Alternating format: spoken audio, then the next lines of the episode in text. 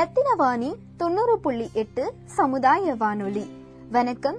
இன்று பிப்ரவரி பதிமூன்று உலக வானொலி நாள். பிப்ரவரி பதிமூன்றை ஐக்கிய நாடுகள் சபை இரண்டாயிரத்தி பதினொன்று நவம்பர் மூன்றாம் நாள் உலக வானொலி நாளாக அறிவித்தது. வானொலி ஒலிபரப்பு சேவையை கொண்டாடவும் பன்னாட்டு வானொலியாளர்களுக்கிடையே கூட்டுறவை ஏற்படுத்தவும் வானொலி மற்றும் சமூக வானொலிகள் மூலமாக தகவல்களை பரிமாற ஊக்குவிக்கவும் இந்நாள் கொண்டாடப்பட்டு வருகிறது. வானொலியை முதன் முதலில் கண்டுபிடித்தவர் மார்க்கோனி. நீண்ட தூரம் ஒளிபரப்பப்படும் வானொலியின் தந்தை எனப்படுபவரும் அவரே ஆவர். நவீன உலகில் தகவல் தொடர்பு சாதனங்கள் TV mobile smartphone iPad internet என பல வழிகளில் தகவல் தொடர்பு அதிகரித்துவிட்ட போதிலும் மாஸ் மீடியாக்களின் முன்னோடி வானொலிதான். முதலாவது உலக வானொலி நாள் இத்தாலியில் அமைந்துள்ள பீசா பல்கலைக்கழகத்தில் இரண்டாயிரத்தி பனிரெண்டு பிப்ரவரி பதிமூனில் கொண்டாடப்பட்டது. வானொலிகளின் மூலம் குறைந்த செலவில் தகவல்களை உலகெங்கும் உள்ள மக்களுக்கு எடுத்துரைக்க வேண்டும் என்பதே இதன் நோக்கமாகும். ஒவ்வொரு ஆண்டும் ஒரு கருபொருளை மையமாக வைத்து உலக வானொலினால் கொண்டாடப்பட்டு வருகிறது. அந்த வகையில் இரண்டாயிரத்தி இருபத்தி ரெண்டு பிப்ரவரி பதிமூணாம் நாளுக்கான கருபொருள் என்னவென்றால் வானொலி மற்றும் நம்பிக்கை என்பதாகும்.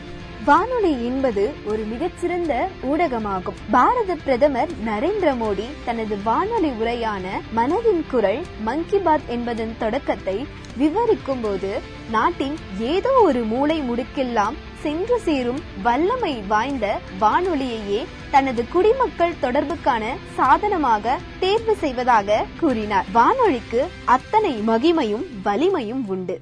கையில் இருக்கும் செல்போனில் தட்டினால் பிடித்த பாட்டு ஓடுகிறது. வேண்டுமென்றால் நேரலையாக இருபத்தி நாலு மணி நேரமும் நாட்டு நடப்புகளை செய்திகளாக பார்க்க முடிகிறது. இப்படி நாம் நினைக்கும் நேரத்தில் நாம் நினைப்பதை செல்போன் மூலமே செய்துவிட முடிகிறது. ஆனாலும் இதில் ஏதோ ஒன்று குறைகிறது. தொலைக்காட்சியின் வருகைக்கு முன்னர் அனைத்து வீடுகளிலும் குடும்ப உறுப்பினராக இருந்த ஒரு பொருள். எத்தனையோ பேரின் தனிமையை பகிர்ந்து கொண்ட ஒரு நண்பன். இப்படி ஒரு உணர்வாகவே இருந்த ஒன்றுதான் வானொலி. அந்த கரகரப்பு சத்தத்தை சரி செய்து முடிப்பதற்குள் முடிந்து போன பிடித்த பாடலால் நொந்த மனம்தான் இங்கு எத்தனையோ. நீங்கள் கேட்டுக்கொண்டிருப்பது என நமக்குள் நுழையும் காந்த குரலை மறக்கவே முடியாது. இந்த பாடலை விரும்பி கேட்பவர்கள் என சொல்லப்படும் பெயர்களோடு நமக்கு இனம் புரியாத ஒரு உறவு உருவாகியது உண்மைதானே? பிடித்த ஒரு பாடலை கேட்க கடிதம் எழுதி அனுப்பிவிட்டு பாட்டு வருமா? நம் பெயர் வருமா? என தினம் தினம் காத்திருந்த கதைகளும் இங்கு ஏராளம் உண்டு. நான்கா ஆறா? விக்கெட்டா? கரகரப்புக்கு இடையில் வந்து விழும் கிரிக்கெட் கமெண்ட்ரிகளை கூடி நின்று குதூகலித்த வெற்றி தோல்வியை பகிர்ந்து கொண்ட கிரிக்கெட் ரசிகர்கள். மழை வருமா? புயல் உருவாகியிருக்கிறதா? என வானொலியை நம்பி வயலில் இறங்கிய விவசாயிகள். வானொலியை நம்பி கடலுக்குள் இறங்கிய மீனவர்கள். இப்படி தனக்கென ஒரு கூட்டத்தை காக்க வைத்து அவர்களை கட்டியணைத்துக் கொண்டது வானொலி. வீடோ கடையோ எங்கோ ஒரு மூலையில் இருந்து கொண்டு பாடல்கள் செய்திகள் என எதையாவது வழங்கிக் கொண்டிருக்கும். அதன் அருகில் யாருமே இருக்க மாட்டார்கள். ஆனால் அதன் ஒளியை கேட்டுக்கொண்டு பல செவிகள் அங்கிருக்கும். ஏதோ ஒரு பாடல் ஓடிக்கொண்டிருக்க அந்த நினைவுகளை அசை போட்டுக் கொண்டே பாடலை பாடியவாறு அம்மாக்கள் சமைத்துக் கொண்டிருப்பார்கள். வயல் வேலைகளில் எத்தனையோ தொழிலாளிகளின் அழுப்பை போக்கி இருக்கிறது இந்த வானொலி. குறிப்பிட்ட நேரத்தில் வரும் செய்திக்காக முன்னதாகவே காத்திருக்கும் அப்பாக்கள். இப்படி குடும்பத்தில் அனைவரின் தோளிலும் கை போட்டு கடந்து வந்திருக்கிறான் இந்த வானொலி நண்பன். யாரோ ஒருவரை போல என்றுமே நம்முடன் பேசிக்கொண்டு இருந்தது வானொலி. எதையாவது சொல்லிக்கொண்டே இருந்தது. வானொலி இருக்கும் வீட்டில் தனிமை இருக்காது என்று சொல்வார்கள். யாராவது அதில் பேசுவார்கள். ஏதாவது ஒரு கதை சொல்லிக் கொண்டிருப்பார்கள். நம் வேலையோடு வேலையாக அந்த உரையாடல் அந்த பாடல் ஏதோ ஒரு ஒளி நம்முடன் பயணித்துக் கொண்டே இருக்கும். எதிர்பாராத நேரத்தில் ஓடும் நமக்கு பிடித்த பாடல் நினைவுகளை கிளறிவிடும் ஏதோ ஒரு இசை. இப்படி வானொலி ஒரு அழகான ஒன்றாகவே நம் வாழ்க்கையில் இருந்தது. இன்று தொலைக்காட்சி வந்துவிட்டது. இணையம் செல்போன் வந்துவிட்டது. ரேடியோக்கள் எஃப்எம்களாக மாறிவிட்டன. பாடலோ செய்தியோ பிடித்தது எல்லாம் அடுத்த நொடியில் கிடைத்து விடுகிறது. ஆனாலும் ஒரு நண்பனாக இருந்த ரேடியோவின் உணர்வு இவை எவற்றிலும் கிடைக்கவில்லை. ஆமாம் வானொலி ஒரு பொருள்தான். ஆனால் அதில் ஒரு உயிர் இருந்தது.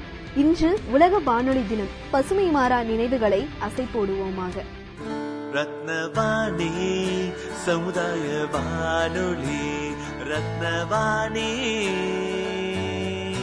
என் பேர் சி முருகனுங்க. நாங்க மேற்கு தொடர்ச்சி மலை பகுதியில ராவணபுரம் பஞ்சாயத்து உடுமலை வட்டம் குளிப்பட்டிங்கிற கிராமத்துல இருக்கோங்க அது இப்போ ஒரு கிட்டத்தட்ட ஒரு நாலஞ்சு வருஷமா கேட்டுட்டு இருக்கிறோங்க. தொடர்ச்சியா கேட்டுட்டு இருக்கிறோங்க. நிறைய சமுதாய நிகழ்ச்சிகள்ல ஒளிபரப்புன்றதுனால நாங்க இது கேட்க கேட்கவே எங்களுக்கு எங்க சமுதாயம் இப்படி எங்க மலைவாழ் மக்கள் இனமே இவ்வளவு சிரமப்பட்டு வாழ்ந்துட்டு இருக்கிறோமே அப்படிங்கிற ஒரு கேள்வி நம்ம ரத்னவாணிக்கு இது ஒரு கடிதம் எழுதி நம்மளுக்கும் ஏதோ ஒரு நல்லது நடக்க முயற்சி பண்ணலாமா அப்படின்னு நாங்க யோசனை பண்ணிட்டு இருந்தோங்க மேடம். நானும் என்னோட மனைவியும் தான் இதை பத்தி நாங்க பேசணுங்க. பேசிட்டு தாங்க மேடம். அப்புறம் நாங்க ஃபர்ஸ்ட் என்னோட மனைவி தான் இது இது இது மாதிரி க- கடிதம் எழுதலாம். நம்ம ரத்னவாணி வானொலிக்கு அனுப்பலாம். இவங்க நம்ம வானொலி மூலியமா நம்ம வாழ்க்கைக்கு ஏதோ ஒரு எதிர்காலம் வரும் அப்படின்னு சொன்னாங்களுங்க சரி அத மாதிரி பண்ணலாம் அப்படின்னு அனுப்பி வச்சேங்க மேடம். ஃபர்ஸ்ட் வந்து நாங்க அனுப்பி விட்டு ஒரு கொஞ்ச நாள் ஆயிடுச்சுங்க. ஒரு ஒரு மாசம் ரெண்டு மாசம் எல்லாம் ஆச்சுங்க. பதில் தெரியலைங்க. அப்புறமா ஒரு வெறும் கடிதத்தை எஸ்எம்எஸ் மூலியமா அனுப்பினது வந்து அது நம்பலைங்க. அப்புறம் புகைப்படங்கள் அந்த மாதிரி எல்லாம் அனுப்பும்போது இந்த மாதிரி பிரச்சனை எங்களுக்கு இருக்கான்னு நம்ம ரத்னவாணிக்கு வந்து தெரியலைங்க மேடம். ஏன்னா ஒருத்தங்க ஒரு பிரச்சனையை சொன்னா உடனே இவங்க இவ்வளவு ஒரு நாகரிகம் நாகரிகம் வந்த காலகட்டத்திலயும் இப்படி ஒரு மக்கள் இருக்கிறாங்களாங்கிறதும் கூட நம்ம வானொலி நிலையத்துக்கு தெரியாதுங்க மேடம். ஏன்னா உண்மை நிகழ்ச்சி அதானுங்க. அதுக்கு அதுக்கப்புறம் தான் இந்த தெரிஞ்சுங்க. நான் சார் கூட ஒரு டைம் நான் போன்ல பேசினேங்க. ஏன்னா ஒருத்தங்களுக்கு வந்து பிரச்சனைன்னு சொல்லுனா உடனே அது தெரியாது இல்லைங்க மேடம். நான் சொல்ல வர்றது எப்படின்னா என் வாழ்க்கைக்கு ரொம்ப பிடிச்ச நிகழ்ச்சி வந்து நம்ம சமுதாய நிகழ்ச்சி தாங்க மேடம். ஏன்னா இப்போ மனுஷனா பிறந்த அத்தனை பேருக்குமே பிரச்சனைங்கிறது இருக்குங்க. அப்போ நம்மளுடைய ஒருத்தருடைய பிரச்சனையை மட்டும் பாத்துட்டு இருக்கிறதுக்கு இது நேரம் இல்லைங்க. நம்ம சமுதாயம் நல்லா இருந்தாதான் நம்ம நல்லா இருக்க முடியுங்க. அதான் அதனால இப்போ நம்ம ரத்னவாணியில வந்து ஒவ்வொரு பக்கமும் இருக்க மக்களுக்கு நீங்க போன் பண்ணி அவங்களுடைய குறைகளை கேட்டு அவங்க அவங்களும் இந்த மாதிரி குறைகளை சொல்லி அந்த குறைகளை உடனுக்குடன் தீர்வு பண்ணி கொடுக்கறீங்களே அந்த நிகழ்ச்சி தான் எனக்கு ரொம்ப பிடிச்சிருக்குங்க மேடம். இது வேற யாருனாலையும் அவ்வளவு சீக்கிரம் இது செய்ய முடியாதுங்க மேடம். நாங்களும் எத்தனை எங்களே பத்தியே இப்ப எத்தனையோ மனுக்கள் இப்ப காலகாலமா இப்ப ரெண்டு மூணு தலைமுறையா இருந்து கொடுத்துட்டு இருக்காங்களுங்க நாங்க இப்படி இருந்துட்டு இருக்கோம் இதுக்கு ஏதோ ஒரு முடிவு பண்ணுங்க முடிவு பண்ணுங்கன்னு கேட்டுட்டே இருக்கோங்க. ஆனா இருந்தாலும் வேற யாருமே பண்ண முடியாத ஒண்ண வந்து நம்ம ரத்னவாணி வானொலி நிலையம் தான் இது பண்ணிருக்குங்க மேடம். இது நாங்க நூத்துக்கு நூறு உண்மையா சொல்லுவாங்க.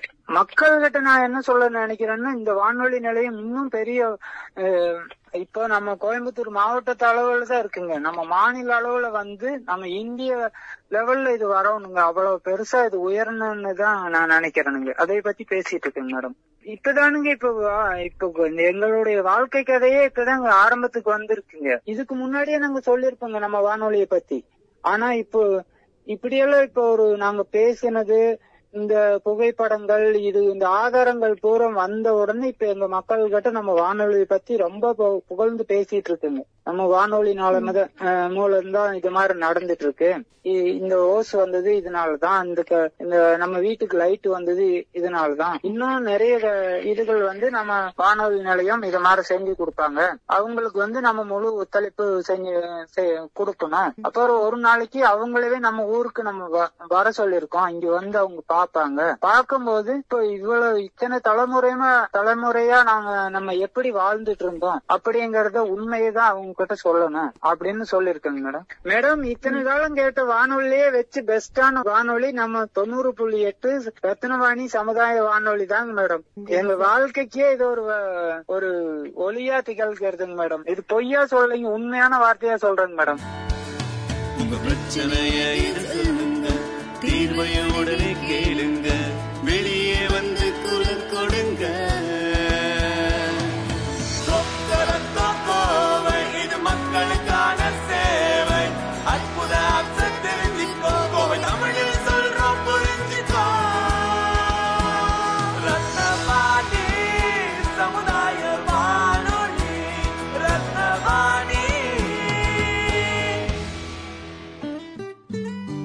ரத்னவாணி தொண்ணூறு புள்ளி எட்டு சமுதாய வானொலி ஒலிபரப்பு. கோவை ஈச்சனாரி ரத்தினம் கல்லூரி வளாகத்தில் இருந்து ஒலிபரப்பாகிறது.